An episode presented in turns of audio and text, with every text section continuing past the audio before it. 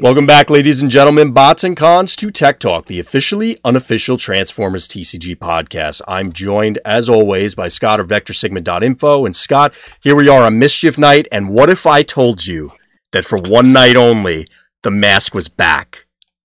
Oh God! Really? no, I'm not really gonna wear it the whole time, but I had to. Do, it's the night before Halloween. Like, if there's a night I'm gonna do it, it has to be tonight, right?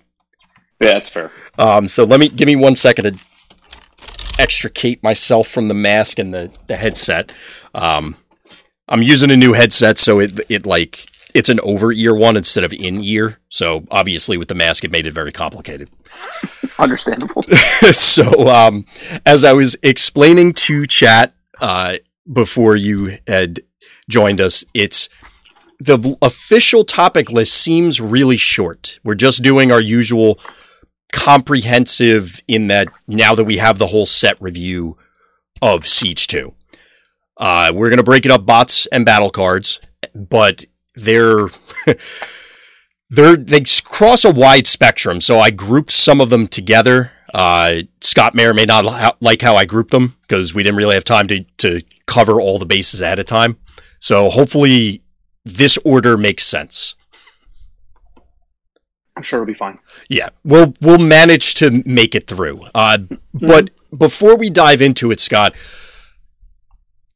now that we have the full set, any like initial out there thoughts that you want to throw out about the set as a whole leading into the meta, how it changes the old meta, whether, you know, it's just from a card value perspective, different archetypes, anything. Any generalized thoughts you want to cover ahead of time?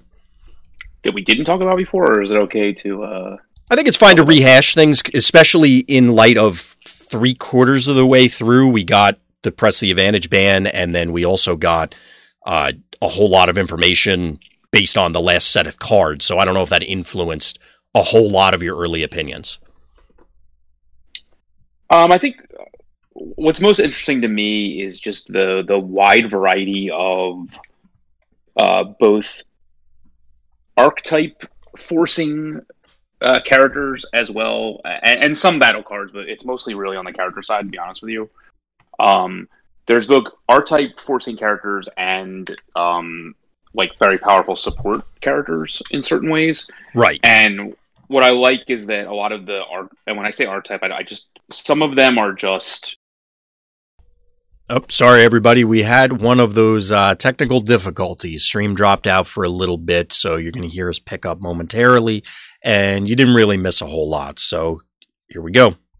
Uh, so the last thing that I heard you say before it actually dropped out is that, excuse me, the number of qu- the quantity of characters that are both team defining as well as support characters seems to be significant with this set and then you start to cut out after that yeah but i think it's i think it's even i think it's more than that i think when i say like deck defining i don't just mean you know this guy's stats are better than the guy's stats who are in, that, that exist in the past. Right. Um in, in making decks uh, on my spreadsheets and things like that getting them ready for the ways that we share them amongst ourselves as a team um it's been slower because I, I I, I guess I try to I try to get things as close to right up front as I can to make sure right. that when other people are testing them, there's not like you know a lot of questions or or it seems rather obvious what's going on. But anyway, makes sense. But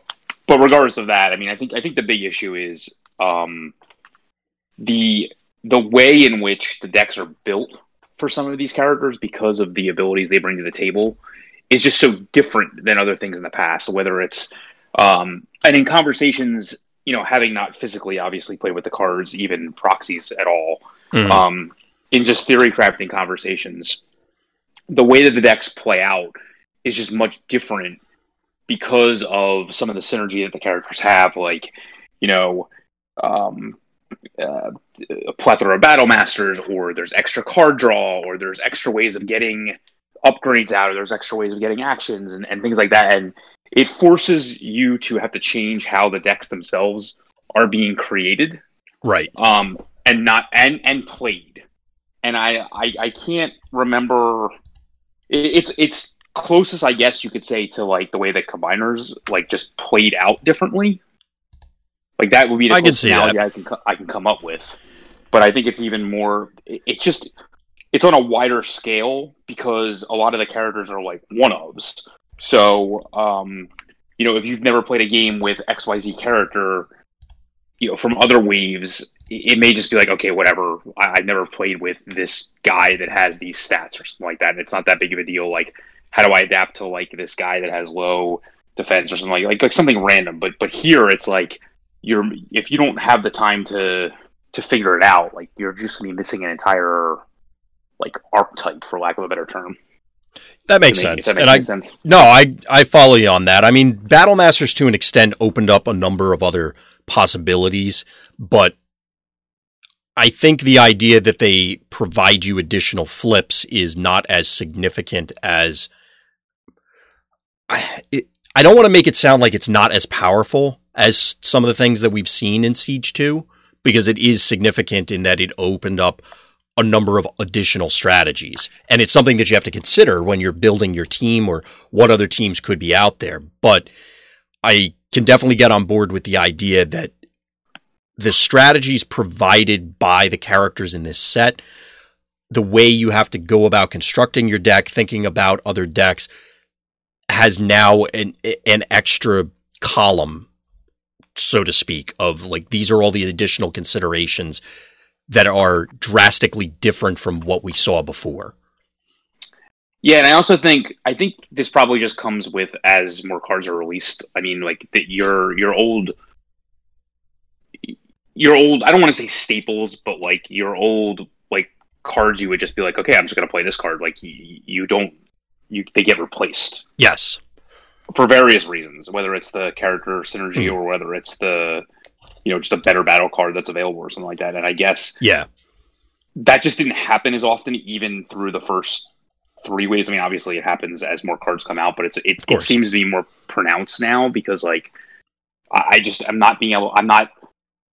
I either need to find room for the new cards to make sure that they're being used, or I just need to understand that they are more powerful than old staples, and maybe I just haven't reached that point yet. But Well, like you said, as new cards come in, obviously this was going to happen. And it's not a matter of, oh, well, they printed this thing that's 10 times better than the previous card. It's just as things evolve, as everybody, as the players evolve, really getting more familiar with the game, the way you look at it, ideas from before, or the way the new metas need to be attacked or new threats need to be defended against, the value of certain things change.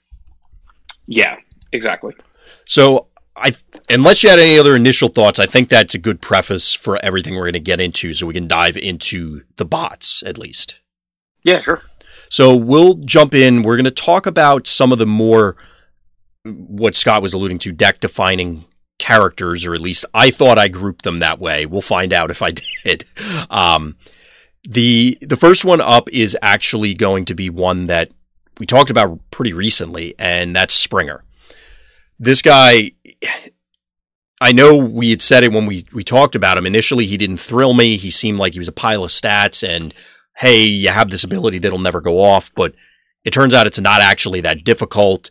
12 stars isn't, you know, like the jump between 12 and 13 is kind of wide as far as, you know, you, you get a lot more options with what you could do with 12.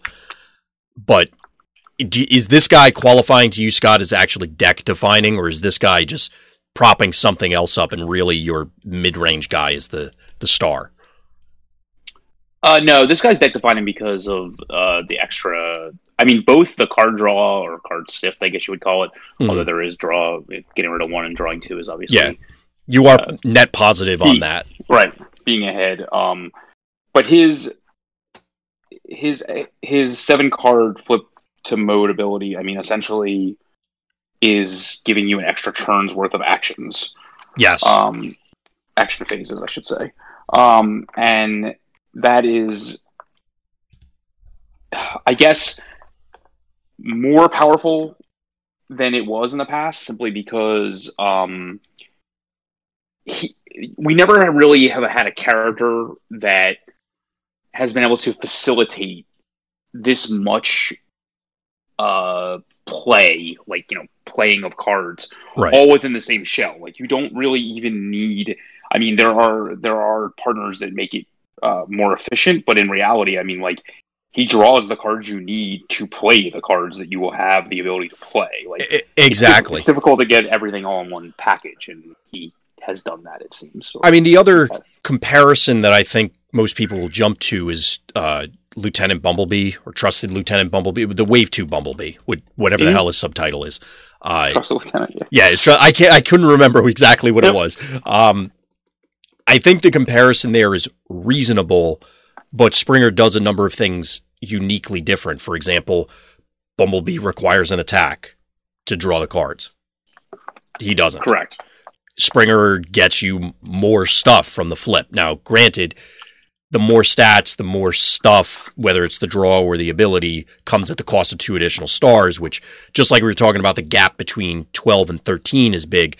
The gap between 10 and 12 is, is potentially bigger, uh, and how much it influences. So, by definition, this guy is going to be deck defining because you're sinking so many pre-game resources into including him if you're not taking huge advantage of him, uh, I'm not sure why you're playing him. Yeah, and I think what I think one corollary to that is is I think part of what may seem uh, was difficult to evaluate. I mean, upon first glance, was is probably that his alt modes are, for lack of a better term, kind of useless. Um, Yeah, I mean They're- the, the they're text not- box is okay, but yeah, truck and helicopter aren't thrilling.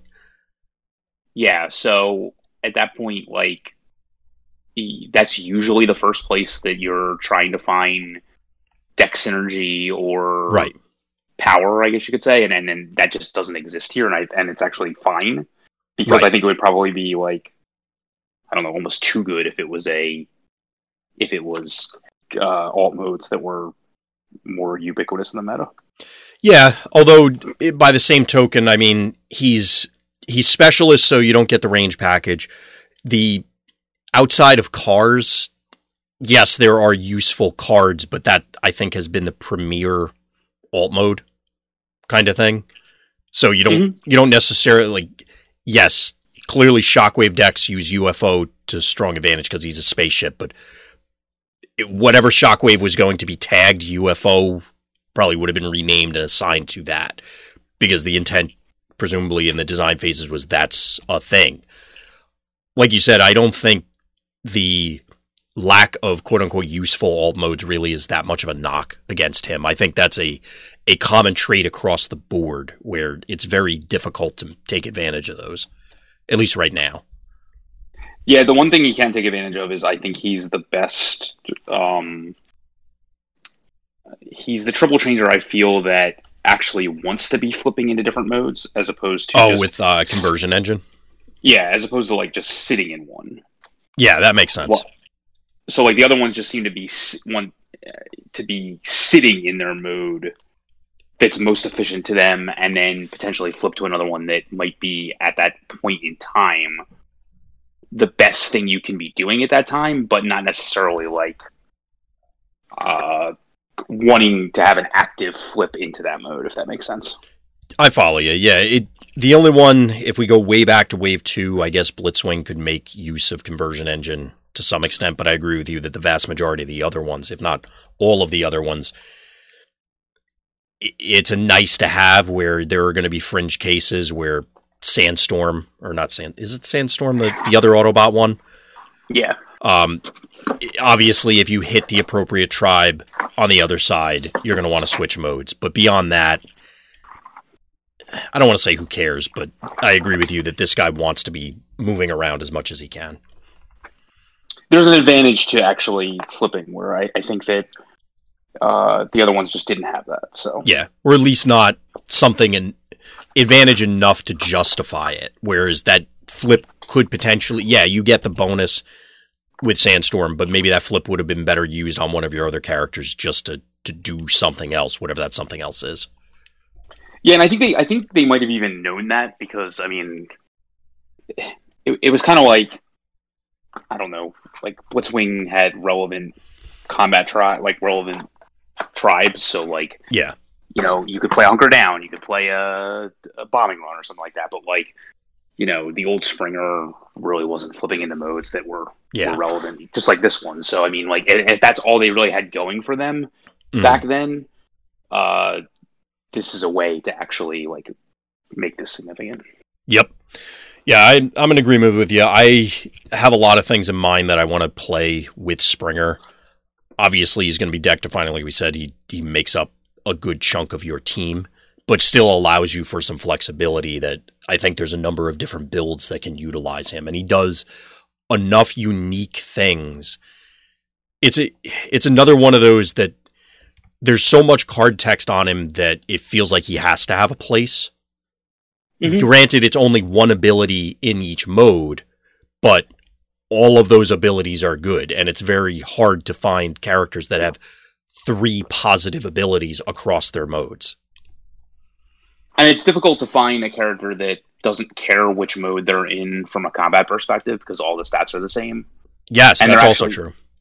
There's actually no relevant combat text. I mean, obviously, getting extra actions and upgrades is a is good for Yeah, you combat. can but I turn mean, Mhm. Yeah, but there's no actual like you know, I get bold in this mode or I get tough in this mode, and and there's no decision making from that perspective. Right. And it's uh, it's also rare to find a character that uh, outside of a lot of combiner teams, to be honest with you, that has a like a, a mode you can flip to on right away that that gives you some advantage. Yeah, I'm definitely with you on that. He he provides I don't want to say unique again, so I'll say abnormal abilities compared to exactly what you described. Most other characters have some directly combat related abilities such as bold or tough or do you know something along those lines impacting how hard you're going to punch or get punched.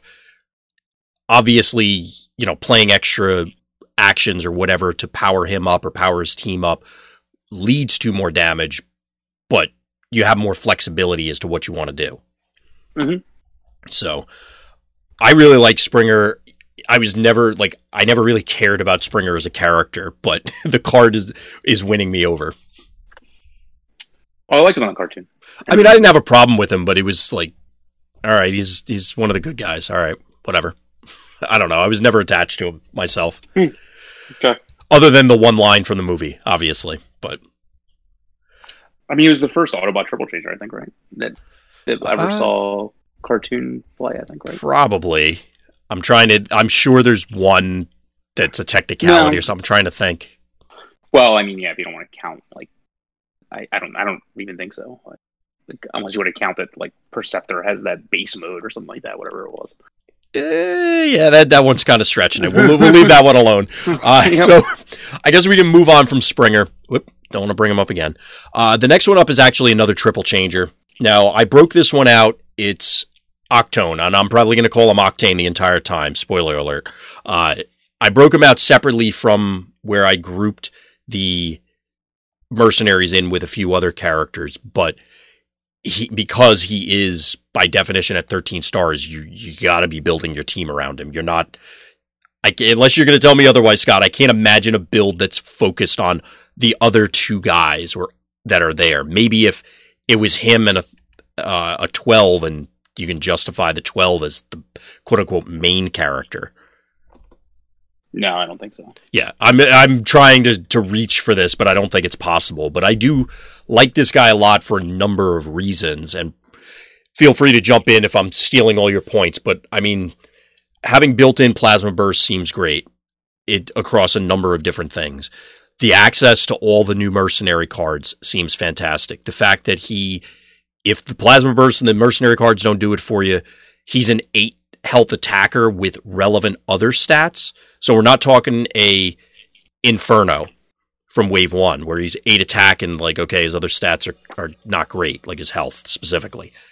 We're looking at more health than Battlefield Legend, and he punches just as hard. Granted, in that mode you won't get the flip, but still. Um, it, seems like he's answering everything you want in that cornerstone character, or providing everything you want. Uh, I would agree. I mean, uh, love of direct damage aside, um, but it's kind of hard to ignore it. Um, Yeah. he the mercenary cards to me are so given the recent bannings um yeah. there there there there really is uh, really honestly like i think outside of confidence and outside of like i, I guess if you want to argue that like using a character's unique weapon falls into this there really isn't a whole lot of reason to be autobots or decepticons like unless a card usually like a character ability usually like you know like a kickback type ability or like a I think that's probably like like you know a swarm like you know like Yeah. insect or like a, a Where by Dynamicon, like- definition they are only one faction, you're saying. right right like so there really is I mean I can't It's like really think of a lot- confidence and that's about it. I, I mean yeah yeah exactly. up to this point, eh, how many I mean, I know I've built decks myself with swindled, but like it's you're not really going out of your way to be like, "Oh yeah, now I'm playing swindled." Right. So, so that being said, like I, I think you are go- trying to go out of your way to play mercenary cards Absolutely. because because and I don't I haven't even been able to really theory craft like all of them, but I mean I can I can I can't imagine that any deck that features mercenaries as and I think we're probably to get into this later with other characters. I mean, I know I had them on when I did my pre-list, but like Mm. There's there's there's certain ones that like you know you're going to want to play the opportune X. I think they're both called opportune. Yeah, like repair and offensive. yeah. So I I guess I just feel like you're always going to want to play them no matter which mercenary you're playing, assuming that you have your other two partners being the correct faction or the same faction, I guess, just to make sure Right. that they're live cards. Um, so both those cards are above the curve, like from a pip perspective Absolutely. and from and from a ability perspective. I mean, really, and not to break your train of thought, but I feel No, like no. all the mercenary battle cards are. I guess maybe not coup because it, it just does the one thing. So it's, I I guess that one doesn't quite count. But if you, all of them have strong pips, they have, and I, I take that back. I guess valuable contract, the uh, the thing gives something else bounty. I don't know if we're counting that, but That's not a bounty. That's not a bounty. It's Yeah, a so-. Uh, but all the you know opportune offensive, um, the the double black pip ones, all of these do something, multiple somethings that are positive and have strong pips. So I think bringing it back to Octane, that like that's a valid reason. And to your point, we don't really have a. I'm starting with battle cards, therefore I'm going to go to these characters as much or it doesn't feel that way. Like, yes, you had Dino Chomp or, like you said, Swarm that would force you into certain tribes or certain archetypes or whatever. But it this feels different because of the the simultaneous tribal with mercenary, but genericness of oh well, I can opportune offensive any Decepticon sort of thing. Yeah, I mean, it, it, we're getting we're getting all this in like a very easy to run package, Exactly. and and again, like I, I guess I'm just surprised that they're they're the and in the article that introduced the mercenaries, they kind of talked about this, but like uh, there wasn't again like there wasn't a huge push for the other factions throughout the first few waves uh, uh, for being those factions. So hmm. I'm sup- I'm so I'm kind of surprised that there is this much incentive to be a mercenary when there wasn't this much incentive to be anything else.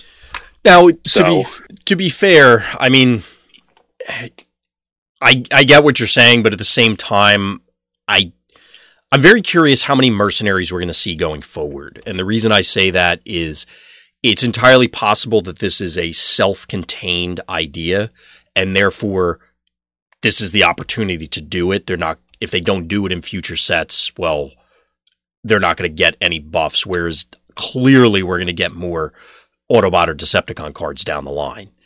Um, so it may have just been, hey, we got to get these guys in, and we have to wedge in their support also.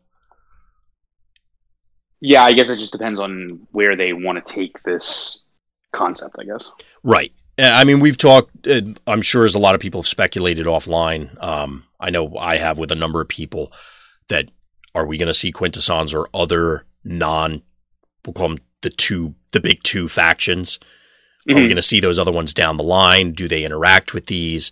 Uh, I played other games where these sort of things were introduced, and then it gets very interesting to me from both a gameplay, obviously, but also a design perspective of if you take myself out of the game and I look at how are they going to accomplish some of these goals. Uh, and I mean, in this case, to not digress too much, I think they hit a home run with this because there's a huge incentive to play these cards. Uh, both the characters uh, as a result of the battle cards, but the other way around as well. Yeah, and uh, again, I, I guess I just don't feel like there's a huge incentive not to play these characters. Yeah, there doesn't but, appear um, to be a drawback, especially like you said, in light of the recent ban. It's just, I mean, I guess we probably would have seen them in some capacity anyway, since they could dodge it themselves anyway. But yeah, I, I don't see a reason not to play these guys. Now, some of them are better than others, but Octane specifically, he does, again, it's another one of those, he has so many relevant positive abilities plus strong stats and relevant tribes and and this and that and it's just like that's a giant pile of good stuff yeah and i, I and and to wrap it back to like to to bring it full circle around him specifically um mm. i think i think one of the things that that he has going for him is that I think I well I don't know if it's true necessarily with the other one, some of the larger mercenaries, because I think they they might all operate on the same thing. I just he probably just does it the best mm-hmm. in that he because by definition he should be the centerpiece of the deck at his cost. Um, he should be the character that can take advantage of the the I don't know how you want to describe it, but like the the cards that work best with the mercenaries themselves, as opposed to the opportune cards that work best with the partners. Right. So so like so the you know, mercenary uh, focus stuff. Yeah, yeah. So he he works best with the mercenary focused cards because I mean he should because he costs the most. He has therefore the most opportune like he should be the centerpiece of the deck. So therefore he should be the last character alive. Um, right. Even if things aren't going aren't going well. Um, but at the same time, because he is so large and is so much of a focus, he also can allow the other characters to run the support. So therefore, they should be able to use opportune offensive or the other cards that the mercenaries help with. Right. So I think he's just the center. He's just the way of showcasing these cards best, and I think that's probably, you know, a smart move considering he's like probably I would think like one of the. I mean, being the one of the super rares, like one of the, I don't know, what do you want to call it, like signposts or like focuses of the set, like you know, yeah, like one of the I got shining you. stars. I don't know what you want to call it, but yeah, he's definitely a spotlight here, and I I agree with you that he, I guess, hypothetically, whatever one was the biggest, and then when we get to her later, I think whatever one was the smallest were going to be the ones that would end up being the showcase mercenaries. I'm I know you're again we'll get to them shortly, but I'm not as high on the the ones that are in between Nightbird and Octane. I feel that the they because of the way Nightbird can more readily fit into stuff to give you access to the mercenary cards.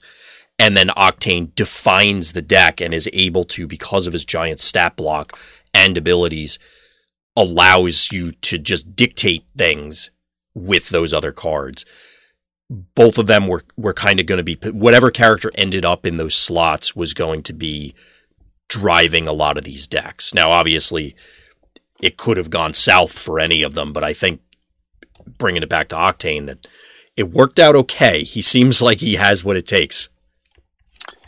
Yeah, I, and I think he actually does a better job of of playing both sides of the fence of using the cards themselves and facilitating for other characters better than Nightbird mm. does. Um, right. on the opposite side. So yeah, um, because because he's gonna he, there's just the potential like he should be alive the longest. So therefore, these these double black cards that work well with the mercenaries themselves should get a lot of use from him. Exactly. You have at least the opportunity to get multiple uses, and it, I think it comes back to one of those where the way the card is designed it, it's not trying to do multiple things. I mean, it does do multiple things, but it's not trying to pursue like wildly diverging strategic paths. So as a result, everything just kind of piles up and it does stuff really well. Yeah, I don't think, I don't think this character's on our list, but I, I do think that Detritus does a pretty decent job of doing all these things as well. Um, mm. I don't think just it's just because he's the 12 and Octane's the 15, but I mean, and 13. I mean, I think it just happens to be that way. But but I think that, um, I think they both do it pretty well from this perspective. I just think Octane is just on another level as to how he does it. Yeah, I think, and that may be Detritus is that detriment. yeah, I guess I was I was debating. I'm like, is that too much? It, but I think his biggest problem, and you're right, he he wasn't on the list, but since we're bringing him up, that it, at least for me, I'm very much going to go. I have Detritus, I have this the remainder of the team, and I set it up this way. I could just change out these characters and get Octane, and I. It, there are clearly going to be scenarios where Detritus has the advantage. I don't know how many of those are going to end up being, uh, you know, edge cases. I mean, I will say the one thing I like about Detritus is I think his flip to alt mode is better than either one of Octane's flip into alt modes because I just don't think the one damage well, is all that relevant. No, the one damage oh. is probably not going to matter. Uh, I, I don't know how often playing a free black card is black paper card is going to matter. Uh, it can matter though. Like I think, well, I think it, you can certainly build a deck to make it to make it matter. It's, actually an ability can. I forgot he even had. To be honest with you, so I mean, well, I until, so yeah, when I was looking at him again, it um, he made me start thinking about all the other characters because now I think we have one for every pip color. I think because I know Cinder Cindersaur does orange. I think Chromia does blue. Um, well, she only plays a blue armor. Yeah. Uh, but we we have a number of different cards that let you play free stuff, so it was coming to mind when I was looking at him. How did how does he, total aside because he's not on the list? How does he work with the opportunity or the the mercenary one that gives you the bounty? Like if you flip and then flip somehow flip back during the turn, do you mm-hmm. get his bounty ability? So you're saying you flip into alt mode, play it for free, then get back into bot mode? Would you get the bounty like or do you have to be in a mode that spots a bounty when you play that card?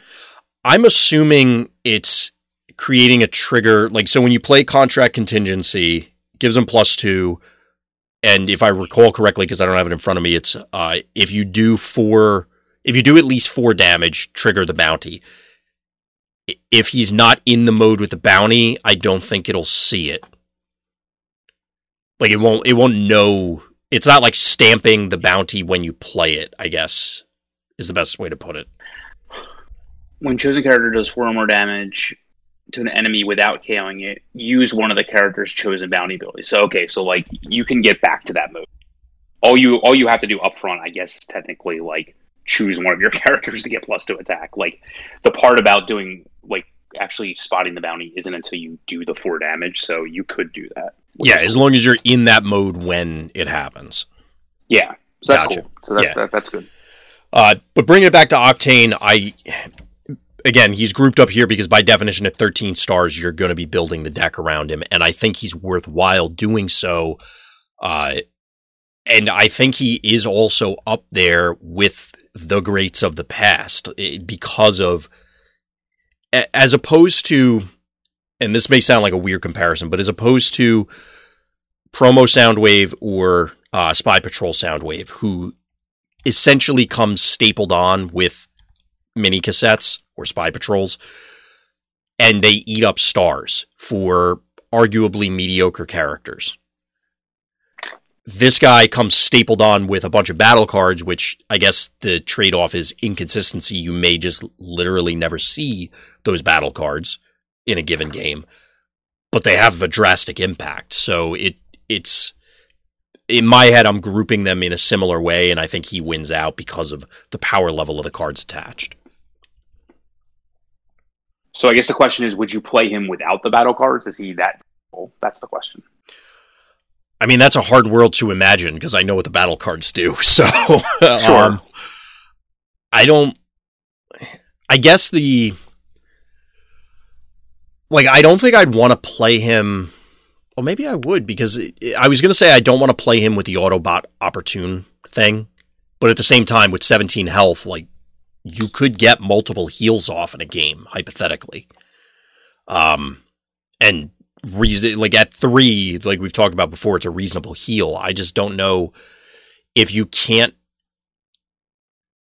because it, it's not just the effect. It's not like, oh, well, I never drew a dual wield, so I don't get to do anything cool.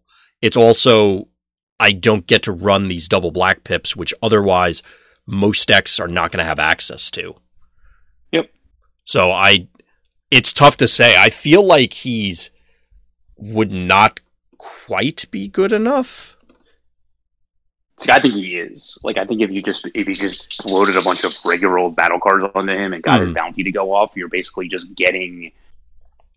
I, again, like this is not a world we live in, but like Mm. you're just getting a slightly worse Battlefield Legend by doing. Yeah. You're putting the bat. You're you're basically getting the battle card after the fact instead of like in the middle of combat. So it's not as effective against the same character, but it is more effective Mhm. when you're spreading the damage like you ultimately want to be doing. So I mean, you, your ideal scenario is you're flipping direct damage with Battlefield Legends. So yeah, if you're if you're guaranteed to hit it, quote unquote, every time with him, then sure. It's just the I I don't the fact that he's a slightly worse Battlefield Legend would be my sticking point of okay, what are the the scenarios where he edges out Battlefield Legend because obviously we've seen the power level on that card. Right, but my point is, we live in a world where you also get access to like at least like nine to twelve to fifteen unique cards, and I don't, I don't mean unique like just they're octane stamped. I just mean like unique because, as we talked about, like he's probably the mercenary that does all these things best. So, Yeah, for Like- sure. so, so now we live in a world where you're getting a slightly worse of like arguably the best character in the game, and you're oh by the way. We don't actually live in that world. We live in a world where you actually get all these other powerful cards too. So, Yeah. here's everything all in one. Yeah, I think the potential for this guy is fantastic. So, and it's there's something about Octane. This is another character that, yeah, I remember the episodes he showed up in in G1, maybe episode. Uh, I'm sure he was a it, was a three part. well, but I kind of group them together. But it's Sure. I'm trying to where I was going with is like I'm sure he's a miscolored background character ten episodes later. You know what I oh, mean? sure. Because that happened a lot. Um, but he especially in season, especially in season three. Well, let's let's be real. There were some animation problems across the whole series. Let's let's Yeah. give them all their their credit. Um, They're really bad in season three. yes, yeah. It, it's funny you don't think about it until like I see people talk about it. Until I went back and rewatched it, I'm like, oh man, whoa. It's pretty bad. um, Yeah. But what I was saying is, he was another character that it was like, all right, he was just there to some extent, but I kind of appreciate that this random, obscure character, for most intents and purposes, is getting a showcase like this. I don't know. I'm more fluff excited about Octane than I am fluff excited about Springer, and I don't know why. But Is he quote irrelevant in like other media? I think he shows up briefly in the comics. I don't think I'd have to go check TF Wiki, but I don't think he really shows up. I, I'm sure he does in other ones. I think in um, the Unicron trilogy he might. I could be wrong on Oh. that. Somebody out there will correct me. I know there's a um basis of Transformers on overall triple changers, and that's where I Mhm. remembered that he was relevant that much in the cartoon, but I don't think he had his own episode. So I was just, you know, I, I Yeah, it was it was a whole episode on triple changers in general, which I watched during uh, Rise of the Combiners. So, gotcha. I will say the toy looks cool. I saw somebody tweet a picture of him, Astrotrain, and uh, Blitzwing next to each other from the recent lines, and they look pretty good. It makes me regret Cool. not picking them up, but anyway. Uh, digression aside, we'll move on from Octane unless you had anything else you wanted to add, Scott. No, Cameron loves our toy talk and our uh, Oh, he does. our our, our, uh, our Hey, while we're on the subject, Cameron is talk, our still. Yeah, Cameron is still raising a lot of money for charity. I know this is in the middle, and I should have said it at the beginning, but definitely check it out if you can. It's for Extra Life. Arbitrary Hero over on YouTube. Figure we'll get it in before I forget. Yep. Um, so we'll move on from Octane. So now we're moving into uh, some other larger defining characters, and this one is probably going to define your team at 16 stars, and that's Jetfire. He, he this is another character where it's like he does so many positive things, and 20 is a lot of health. Uh, it's got to be good, right, Scott? oh no, Hang on, get, getting the co-host ready. That's hang on, you're getting the what? getting the co-host ready. Oh, okay. I thought you dropped off, and I had to switch over to Discord real quick. I'm like, oh god, did I did it did it die again? Well, while you're getting them ready, I'll talk. I'll ramble a little bit about Jetfire and just jump in. So, like I said, this character feels like it does too many relevant things. Although the bot mode technically is only one ability, it's really effectively two battle cards. So if we talk about, say, Galaxy Prime, the new General Optimus, he has three utility slots. Jetfire effectively starts the game with two utility slots that already have cards in them. And yes, they're not mind blowing, but they're still solid cards. Uh, the obvious issue will be are you okay with the partners that you can squeeze in at those stars? But as, as the phrase we've usually called is if you Voltron the guy, load him up with a bunch of stuff, you can make a very threatening single character here and a very sturdy one as well. I mean, yeah, with 21, is it 21 health or 20? 20.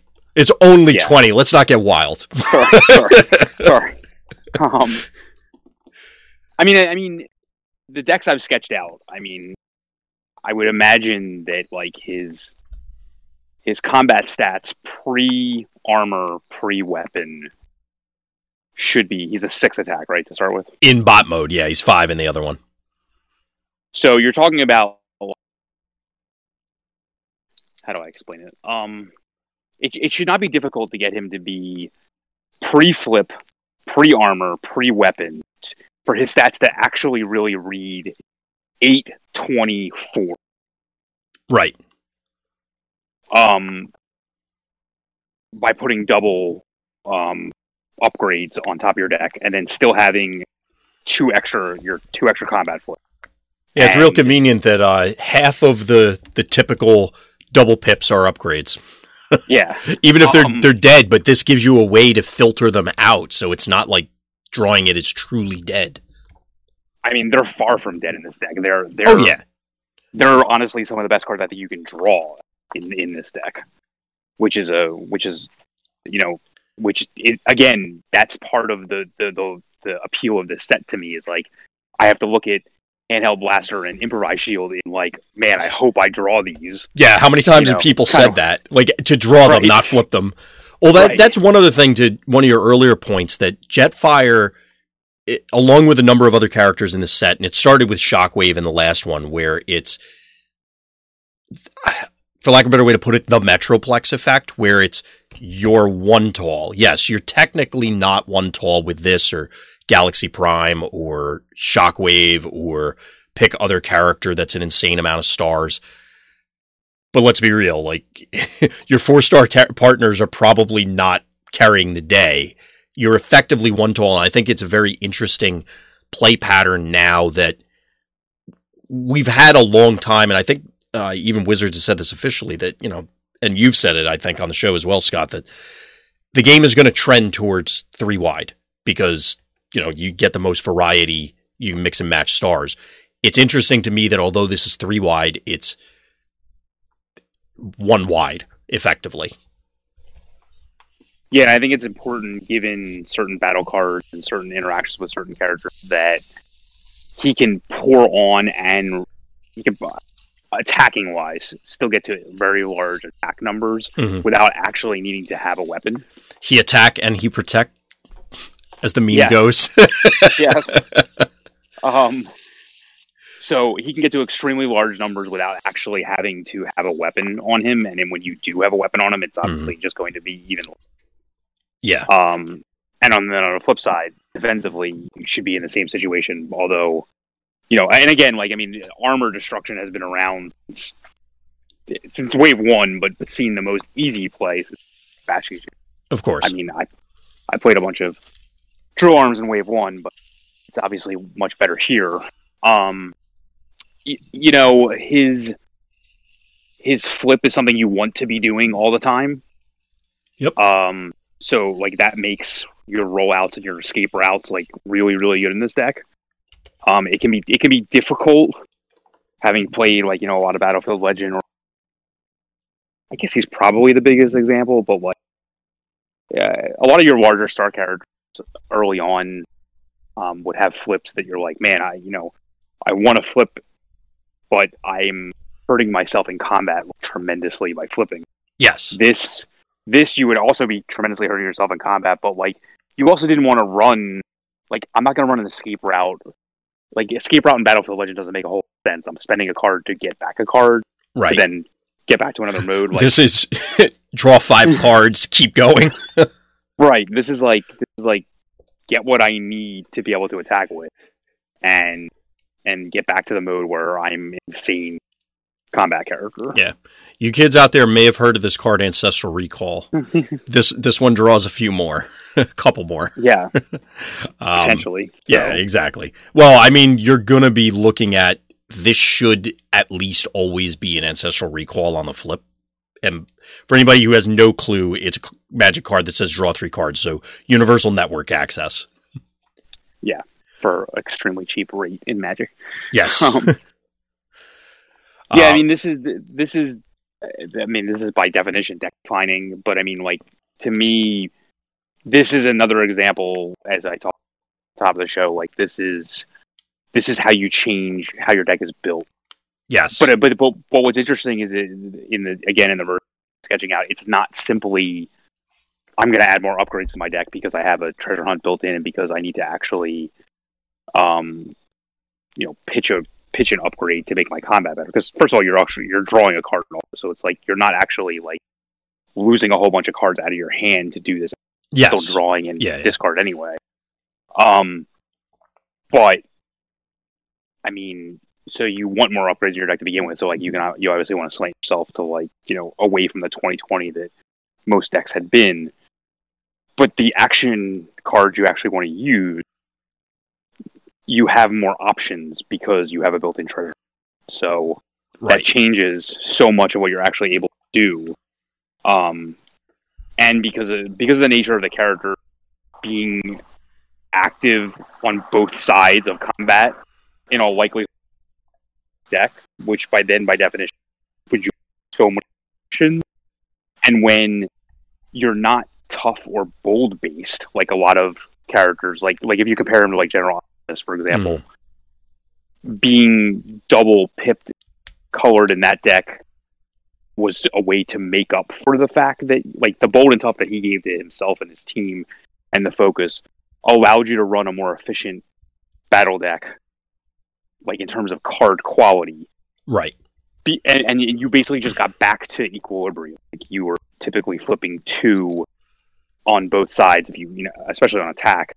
Um but that was really just getting you back to equilibrium you weren't actually getting like three a lot with the bold like as you would typically expect in an all orange deck Right. Whereas whereas here you can cheat the numbers even more efficiently, in my opinion, and still get very large numbers because you basically have a built-in bold and tough just like that. But you Yep. but the the way to manipulate through the data pad and security console is help that even more. Absolutely. Yeah, I I think you pretty much covered it for Jetfire. He, compared to Galaxy Prime, like I'll admit, I it was cool when we first saw him, but now that we have Jetfire, I've kind of forgotten about Prime, and maybe that's wrong, and it'll turn out that it's you know the other way around. But Jetfire has me way more excited from what he can do than what Prime offered. I think it just I think like you had said earlier, it really just comes down to can you get any value out of install Right. character perspective? Yeah, the four star guys are going to be the key. Yeah.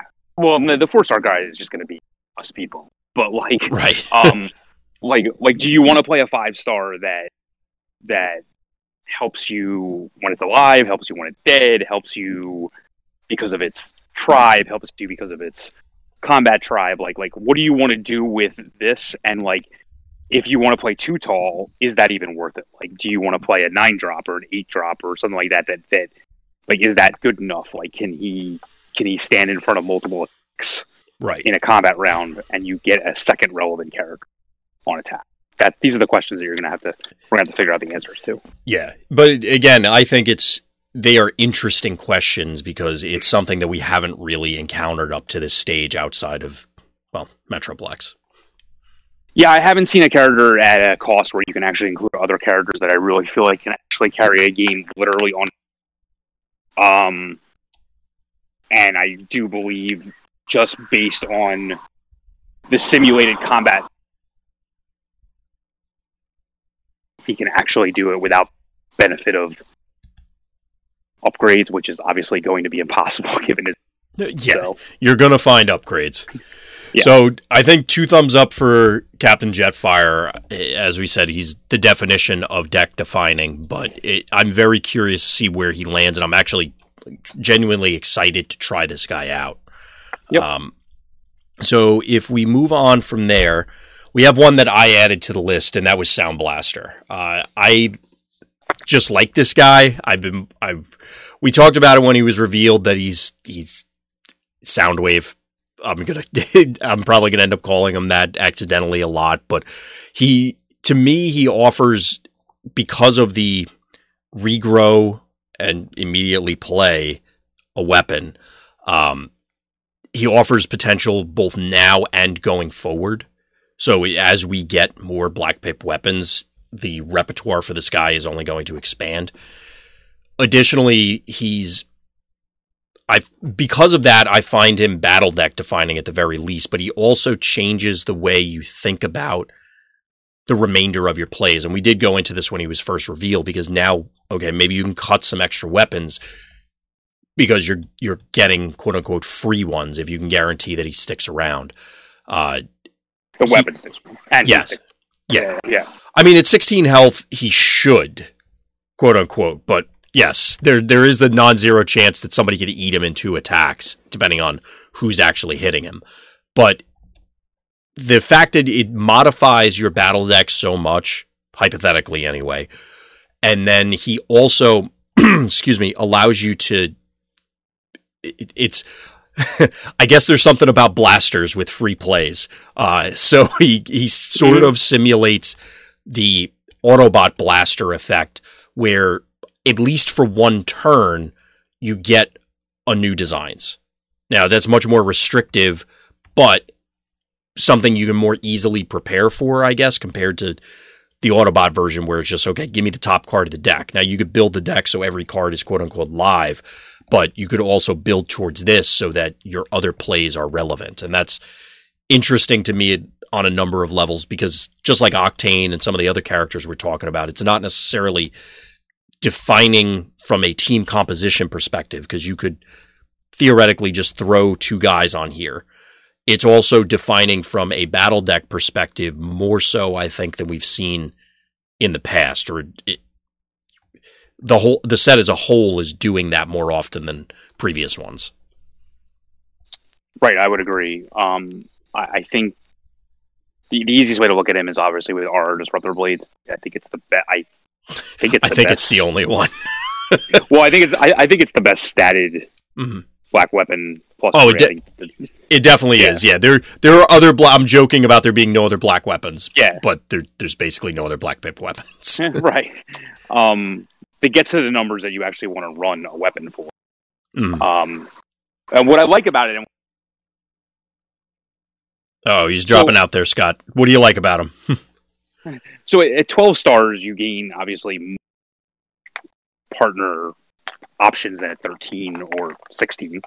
Um, yeah, for sure. uh, but what I what I like about it also, I think, is a little under the radar is playing with a plethora of, I would assume, other black cards besides our disruptor, just to be able to fuel that alone Mm. um, means that you're if you like so if you're going first, let's say, um, your character against any type of deck that you're attacking with first, normally the I don't know the juiciest target, I guess you could say that you're you're offering up Right. uh, to your opponent actually should get real damage through through black pips, and we've talked obviously numerous times about Right.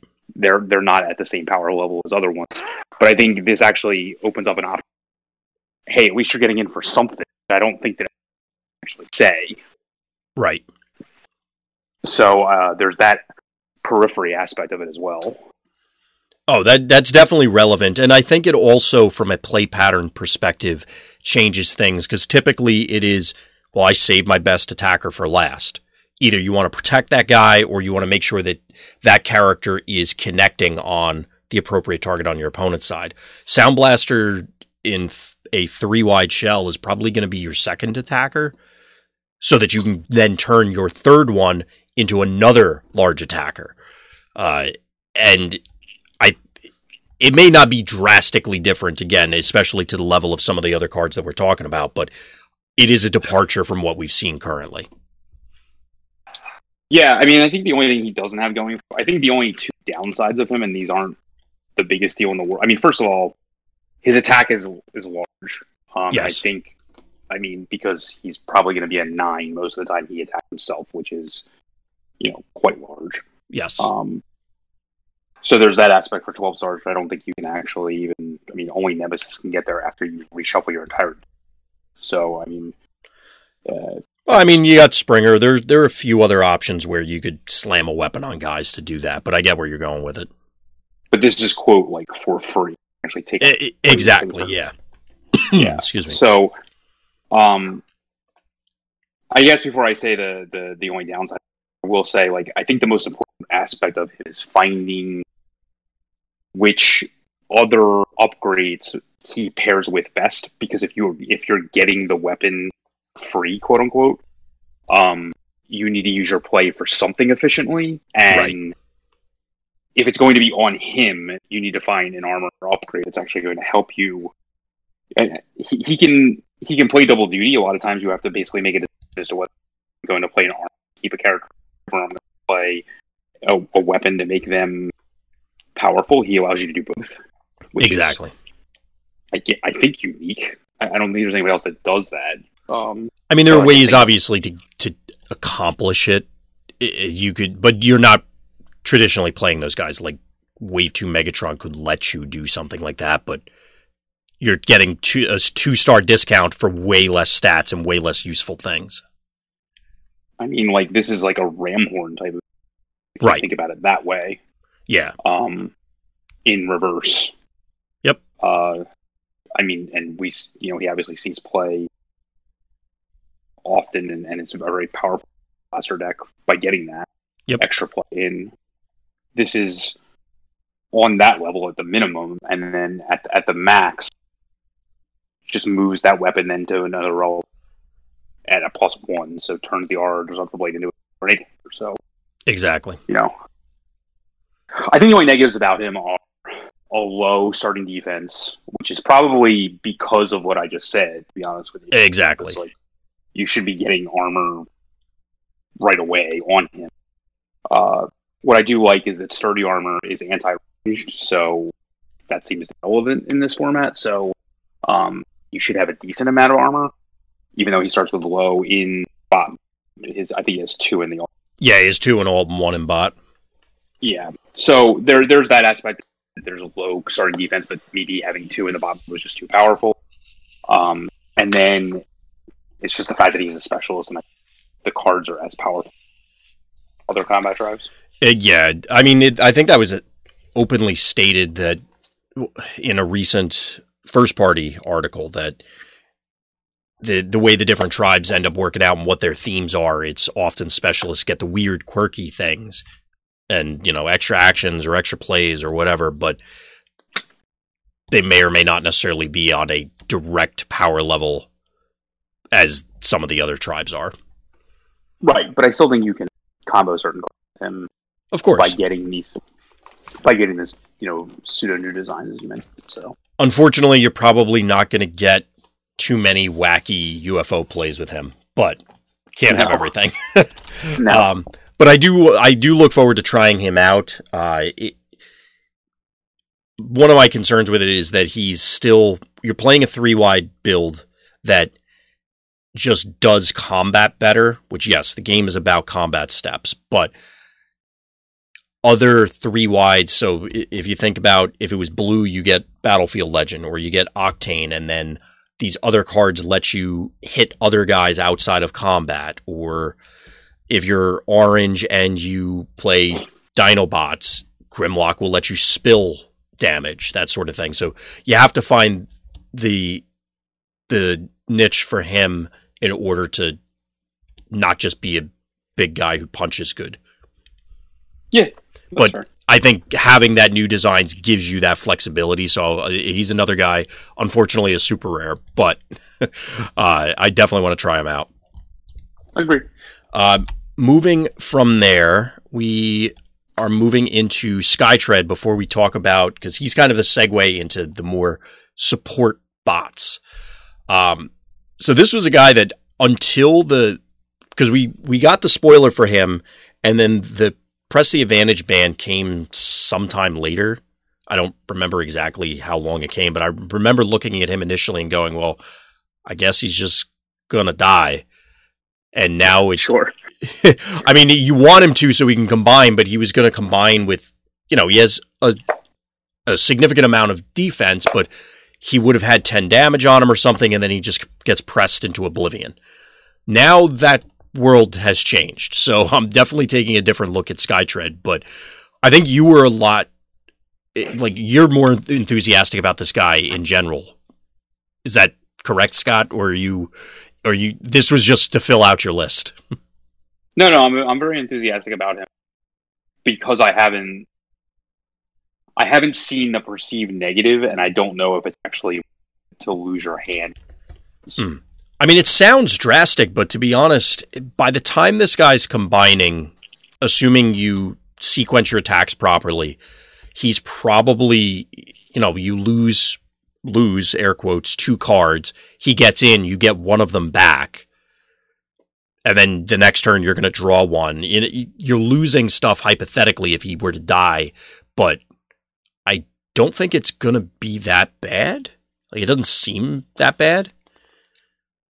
I mean, what I like about it is, I mean, if you have a large hand, which you probably won't when he when he combines, I mean, you're basically saying I'm turning all these cards in my hand into potential or whatever uh, flings, I guess. Yeah. Um, which doesn't see play because it has a cost to it of actually costing you a card. Here, you're basically getting that back. Like you're, I don't know. I guess you could say it's fling that draws like a card when you play it. You know, yeah. think about it that way. So that is positive. Um, and it's just the fact that you get an extra, and you also get a large base attack without again without having a weapon or any other upgrades on him. Yeah, that's and, that six break point is pretty important. Yeah, for twelve. Um, and he has three defense. I mean, the way I like to look at him is like if you were just to think of him hypothetically as six like six ten three, he would only be slightly you know they could untap and attack again once. Mm-hmm. He would only be slightly understated. But what you get here is you basically get the ability on the fly to go from deck to a two tall deck. Mm. Um, like without having to sideboard. Yeah. So I just think that that's heard of, I guess. Um, well, I, if not, we've seen it with to some extent with aerial bots, just because I mean they are both combiners, but it's turning into that more significant threat later in the game. Even, and we've seen with aerial bots now. Granted, this guy doesn't have tough built in; he just has three defense to start, as opposed to one tough two. So, point being is that. It, my initial thought on him was, oh, he's going to combine. He's going to have like six health and just die. Given that press is not a problem, I think he's going to be a lot sturdier. And like you said, now he's a relevant attacker. You're air quotes drawing cards whenever he swings. He, he's growing on me. I think, and there, there are. I mean, if you if you piece him, he could be eighteen, right? Like he would have no, or do you have you have all the you have all the damage on? Yeah, you yeah, because you're dead, and then you're combining with the damage there. So you would ideally piece the tank to only have eight damage on you. So there's no way to avoid being having the the most hit points you can combine with it, right? I believe no yeah, way. You, you, can at most you're going to be at, at ten. Um, Obviously, like you immediately quote gain back one, right? Um, but that aside, like you can't cheat that system in any way. I guess I don't believe so. At least there's nothing I, I can think, think of. So. I don't think um, so either. But like you said, the again he becomes a relevant attacker. He has the fling built in. If you're piecing, that means you're getting another attack. So you probably set this up so it's I attack with a guy. Well, I, I piece, turn into the comb the combiner, get in with my other third guy, get in with the combined guy, untap, take another turn, attack with Skytread again. Mm-hmm. So you've played air quotes fling twice. You've drawn two cards, or you know whatever's left. Maybe you only had one card, and you got a free attack. That seems like a very powerful turn cycle. Yeah, like I said, I just have to play with him more, figure out whether or not the partners that you can place him with, if they're if they're very dependent on the battle cards, like is losing your hand that detrimental? That's the only thing I have right. to figure out. But I, I don't. I think. I don't think it's that big of a deal, but I have to see it. Well, it's of course going to depend on you know naturally who the partner is and all that fun stuff. But because he doesn't require any flips to do all this nonsense, it opens up the obvious partners. We'll say he's at 12 stars. There's a few 13s you could look at. Yeah, and I, I think it's cool that like his the tribes of the plane and the tank, like like you can put like a tank only armor, have it carry over to the plane. Yeah, and and vice versa. So uh, to the bottom. Yeah, you could say. I mean, they would obviously be cool. dead once he is combined.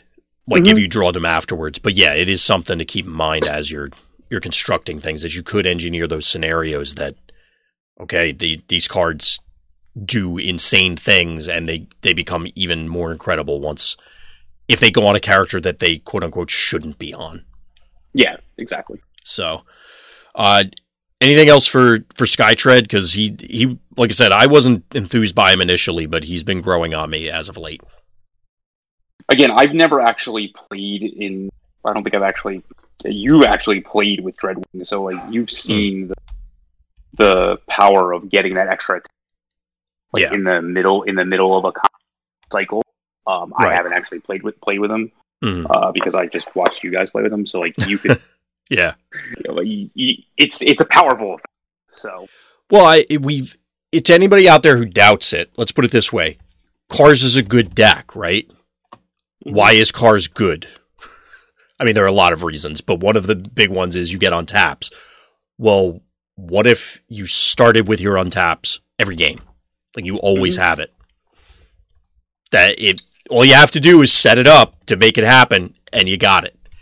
It's not a matter of okay, I drew three quarters of my deck, but all my start my engines were the bottom three cards or something like that.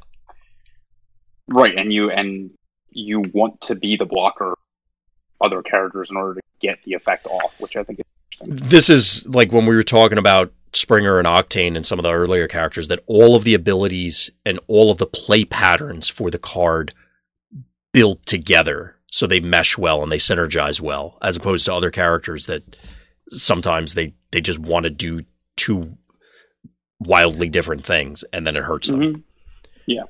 So, um, Moving from there, we we have our last few sets of bots, and these are the more supplemental ones. So the remaining three are Nightbird, Sights, and Tailwind. Um, so we'll start with Nightbird.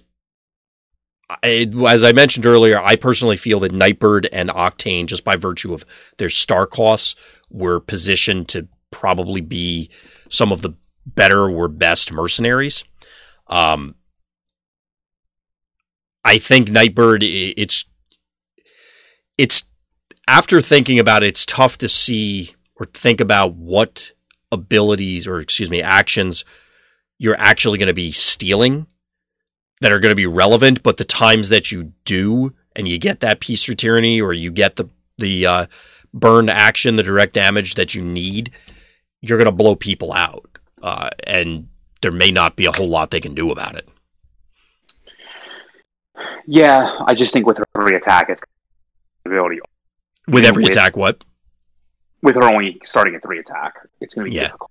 Well, she's one of the ones that benefits from the fact that a lot of the mercenary cards and their supplemental cards are black pips, where it's okay, you can set it up where it's I play bigger they are honor, and four could close the deal on something and then allow you to close the deal on something else because of what you get to play.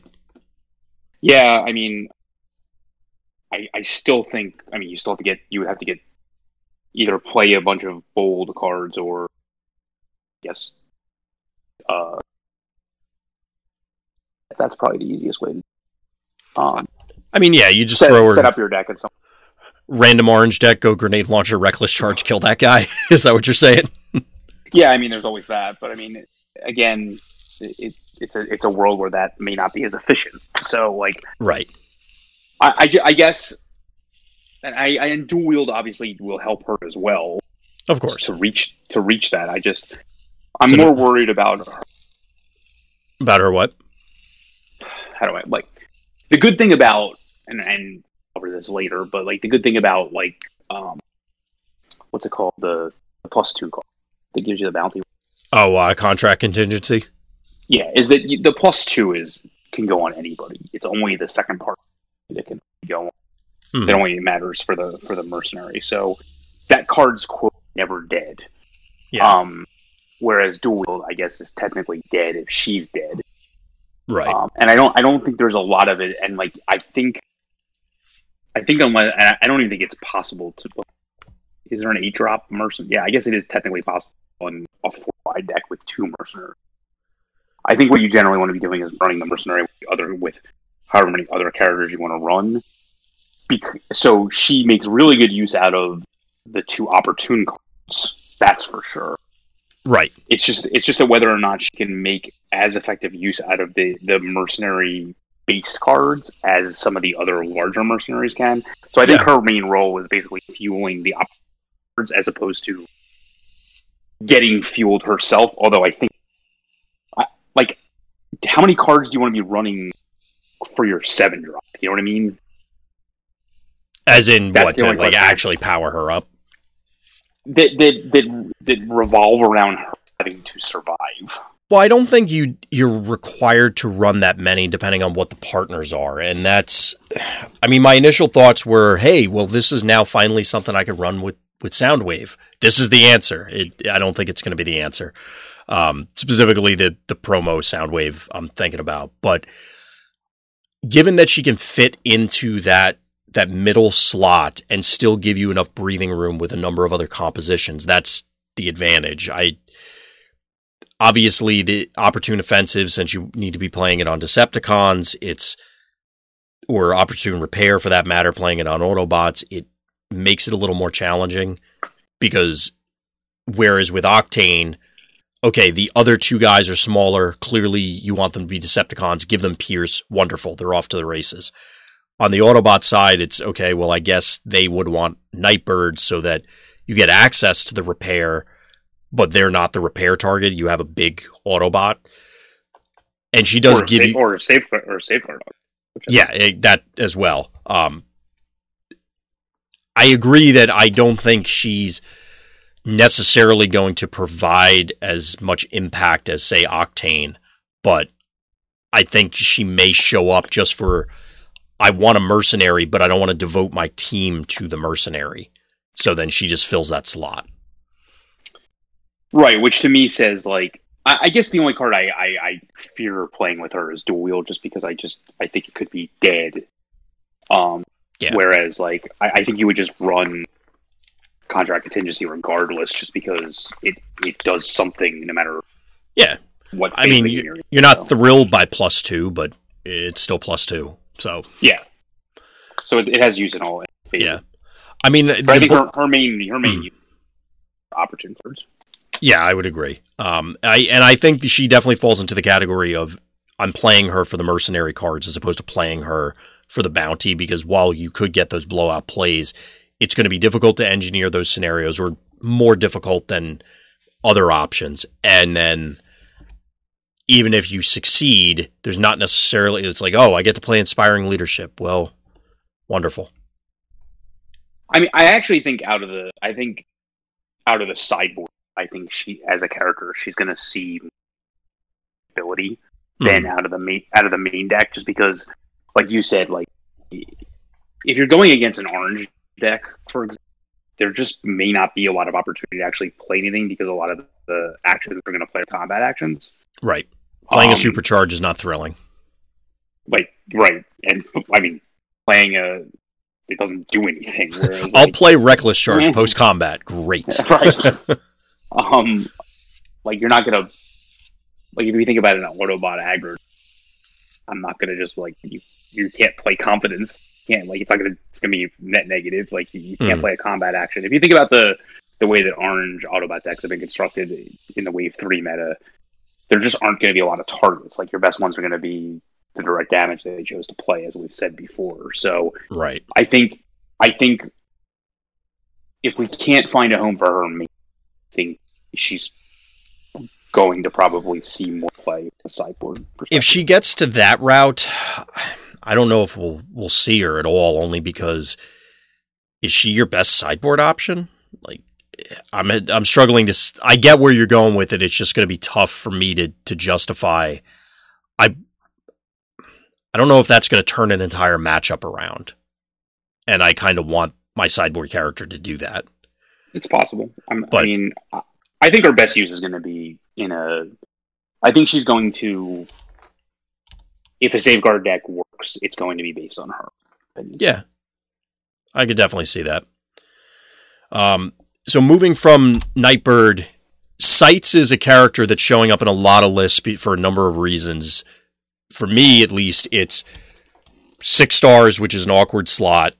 He's a battle master that goes into being a util or becoming a utility means that he's not overwriting typically or cannibalizing or however you want to look at it the quote unquote important slots where you know you always want to be playing specific cards into them but he also provides a huge power spike because of focus buffs on both True. sides yeah. Well i just meant focus the Mhm. The Yeah. ability Mhm. but yes focus 2 he starts with focus 1 he's ranged it's like this guy does everything and for you don't have to shell out a whole lot for him um it- i think you're doing the same thing scott where it's finding reasons to not play him is the harder part Yeah, I think he has high survivability given his built-in focus, nine hit point defense to Mhm. start with, depending on how you build the deck. Um, so I think there's that aspect as well. Um, focus we've already seen established well in a mixed pip deck, so like he can, again, you can think of him hypothetically as like a two in most combats. So like it's pretty decent. And, and again, like any bad master, you're getting use out of a card after the character's dead, uh, which is obviously the key. But like you said, I mean, plus one plus one out of utility, I, I don't think exists at all, right?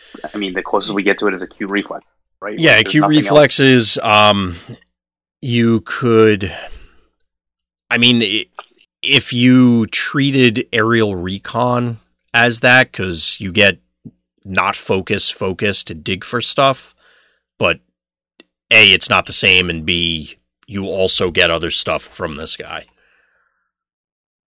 Yeah. So I mean, there's no utility in this power level, yeah like like ubiquitously on this power level.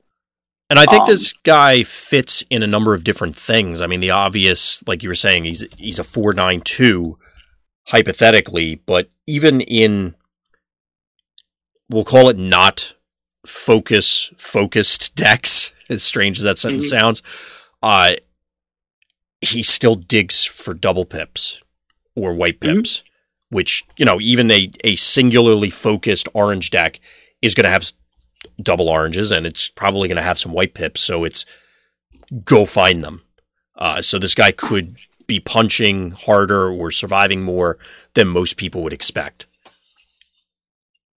Yeah, I just think the fact that you get, I mean, the numbers I've ran with Focus Two and Plus One Plus One. I mean, you're just you're just improving your combat leaps and bounds. If you're playing absolutely that focus deck. I mean, the only thing I can say is uh, I wish it was horrible or somebody like that. I know they're not battle masters, only so we could say the Red Bull gives you wings. Wow. It had to be said. Um, so, anything else for Sights? uh, he's range. He's ranged also. Yes, we did. Throw, I did mention that earlier, but yeah, we didn't really touch on it. It's the guy does just about everything. It, it's incredible. Yeah, I, I mean, I think, I think, I think in wave one, most most what? Most powerful battle master proven later that it was should have been Firedrive. I don't think there's any doubt. I don't think we're going to be wrong. This is the for this set. I mean, his comp. We talked about Vanguard at length, but like, who were the the Autobot one is kind of awful. Um, utility wise, yeah, yeah, yeah. The utility one. The uh, there's the Decepticon armor. Uh, and then, well, Caliburst is pretty decent. The Decepticon weapon. I don't remember what the Autobot one is. Uh, it's the My Little Pony. Oh yeah, yeah, that one. I mean, that one's unique, but I don't, I don't know where that fits right now. If it fits anywhere. I mean, yeah, that's what we talked about, but I don't know if that's, we don't know if that's a thing yet. um, I don't think it is, but that's where it should fit. Right. I mean, that would logically be where it would exist. Uh, so moving on from there, closing out, I know you had a couple other guys that you might want to bring up also as a recap, Scott, but uh, we're closing out with Tailwind. So did you intend this guy to just be a catch-all for the Lords or specifically Tailwind? Uh, specifically Tail. Yeah, I I do like this guy the most, probably followed by Powertrain. Um, but he tell us about why you care about this one in particular. Uh, he just has very good stats. Um, Pile of stats. Yeah, he for a five drop. I I mean, even without his ability, uh, which doesn't have to flip to be used, um, he has stats on par with other five drops that are combiners.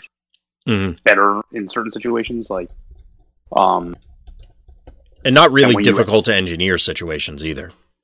No, and when you add in the fact that, I mean,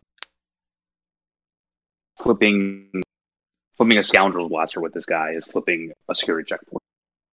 Flipping a right. bashing shield with this guy is flipping a triple arm. That um, seems okay. Right.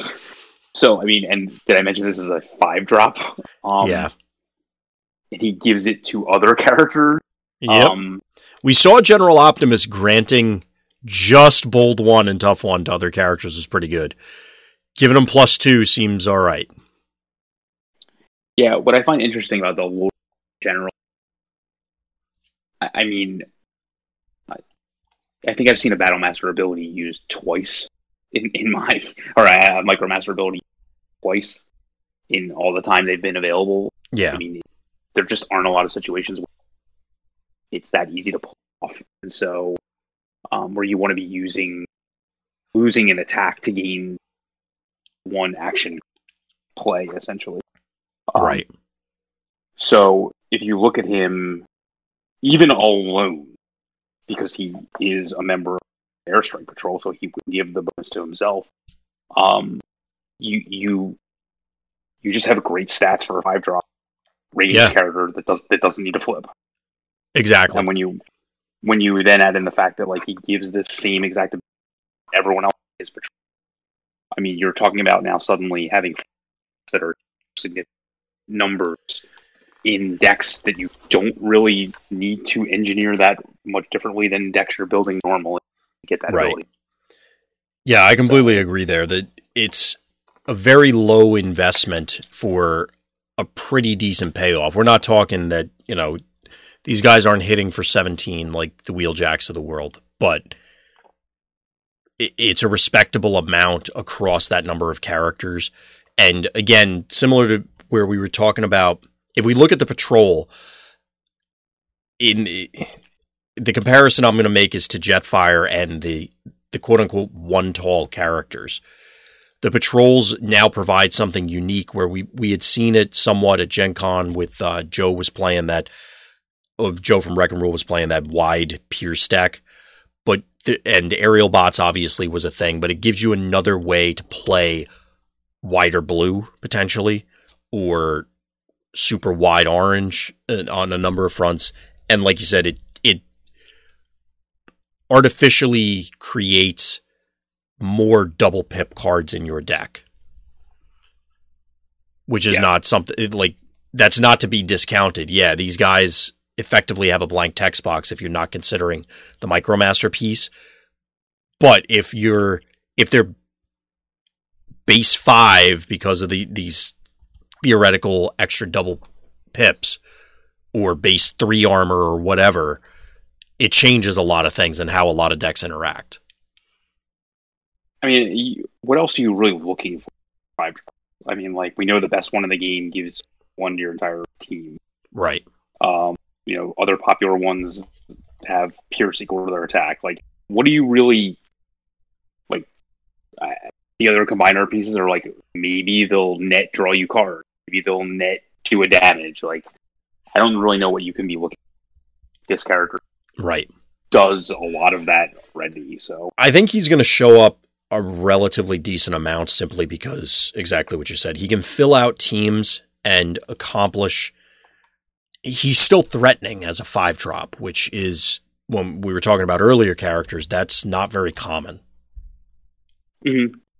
So he can definitely put a hurt on, or at least represent some hurt. So your opponent has to pay attention to it. He can't just go, oh, whatever, I'll send my guy out there because your five drop might get there.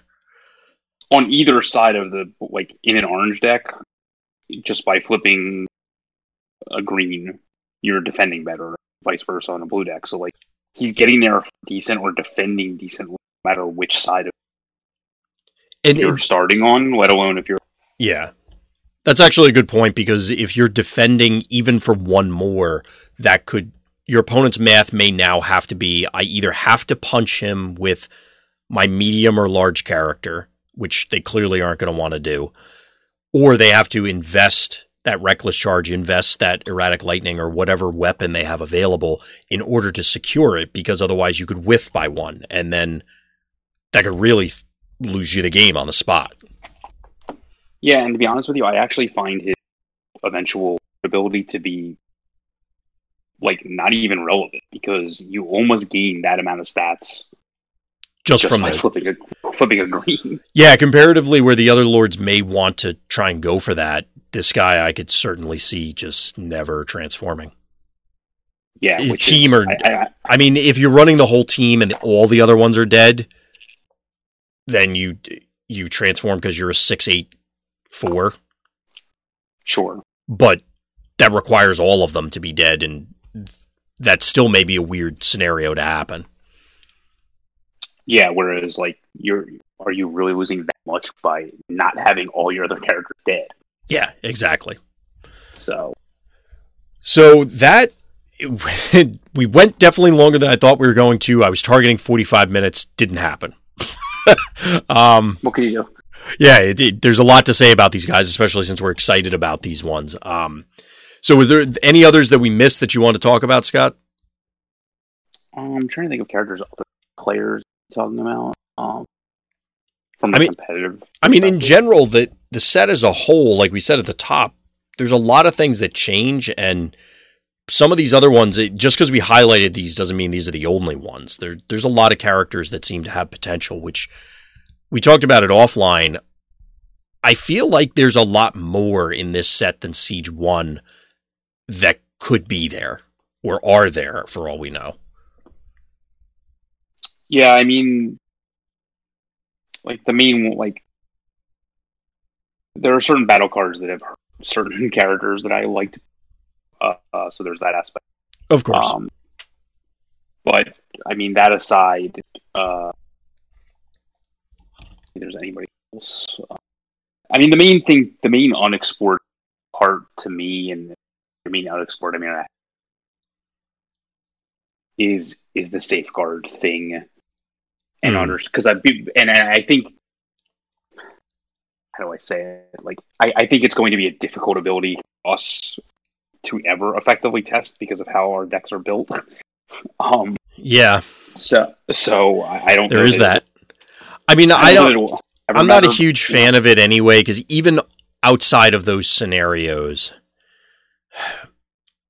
I think like Hot Rod has the most potential simply because okay, you get an extra action, you could do hypothetically something mean. The problem is is that I mean, you've said it before, being in the mode with safeguard versus the mode you want to attack in or the ability you're trying to get is going to be a challenge. Direct damage obviously is going to be a challenge, but if we put that aside, you now like if you want to get more value out of the safeguard, so the opportune repairs of the world, are you is it worth spending half your turn healing random hot rod for 3? As opposed to like I can see the value of healing octane for 3 healing hot rod in alt mode for three doesn't seem like I'm I'm setting the world on fire. I mean, the thing about Hot Rod though is he doesn't ever want to be in the other mode until you him. So there's plenty of time. To just Well, I think mode. he I again don't have him up in front of me, but I think he has better stats in the other mode, like attacking stats. Um, but I get your Uh, I point. think, I think they're irrelevant. Well, yes, that that that is not untrue. Um, but I don't know that. I mean, I guess if it's you're effectively blunting their attack every turn. So, like, if you can play a heal three every turn, they're doing no damage as long as they're attacking a safeguard guy. I don't know if that's a reasonable thing to create. Like, I, I don't he's know. If, he's five twelve one in bot mode and four twelve. I mean, all modes. So yeah, it's not a significant difference. no. Um, I don't know. I I don't know if there are enough heal threes at the moment to make safeguard, and this is another one that might fall in the category of like I don't know if that deck should exist because that would be intensely frustrating to play against. I mean, I guess the answer is just play direct damage, but I could see where that would lead to a quote unquote negative play pattern. Uh, I mean, does Scrapnel lead to a negative play pattern? I don't know. Just something you have to deal with. Like, Well, you know, but the difference with Scrapnel is you are, I mean, there is an argument to be made that he has a negative play pattern, but um, Sure. in, on a more serious note, like you are advancing, eliminating Scrapnel. If say you had a whole team of safeguard guys, which I don't know if you could, but let's say you could, and you Yeah. could play a heal three every turn, your opponent is literally doing no damage. They Yeah. like your guys will they can't die outside of they have direct damage, so that you can pop the safeguard and get beyond that. That's why I'm saying if that were to exist down the line, eh, because I I don't know if it's there now, that that could be an issue. I just think, I, just think being able to get it off a couple, like, I mean, it, it, it helps going second. It helps. You, Yeah. you basically take the three against aggressive decks. Yep. It's, it's the most you can take. Let's just put it that way. Yeah. Um, and then I just think if you can somehow engineer it where you, where you can get the ability off one more time or something like that, like, and basically essentially blank their attack or have a force field that sticks around type of Yeah. situation. Mhm. I think that's quote good enough. Yeah, I mean it. It could be. I just don't know. I mean, maybe it's. Hot Rod, Nightbird, something, so you can get Opportune. I don't know. Because I feel like you have to have Opportune Repair, therefore, you have to have Nightbird, I think, because I don't think any of the other mercenaries are worth pairing with. Because, like, Hot Rod's nine, I think. Mhm. So I guess you could go Hot Rod, Detritus, five drop, and then you get your did he cost? He only cost eleven. I always forget. Yeah, there there actually isn't a twelve drop one, which is interesting that they skipped that gap. I don't know if But, that's okay.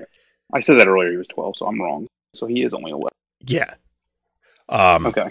So I mean, you could do something like that, and then you know you have heals dot deck because you got your detritus heals, you got your mercenary heals, you got your safeguard, you got all this stuff.